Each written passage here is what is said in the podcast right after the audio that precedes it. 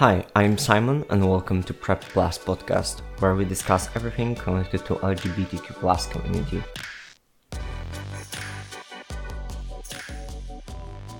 I would like to bring you the next episode on queer stereotypes. This one comes from Apocalyptic Anarchy, and it reads as follows.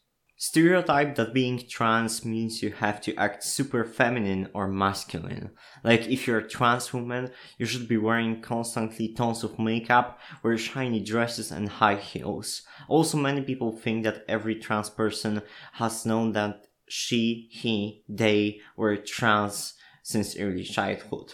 I can stress enough how true and important this is. You can qualify someone as transsexual upon the way they dress, act, or speak. Transsexuality is something you feel inside you, something which you agree and and the gender with which you feel great with. It's not about expression and showing that you're a certain gender. You can be transsexual and dress however you want, not according to any standards. You can also become transsexual at any point in your life, and you are not less valuable because you got to know this later.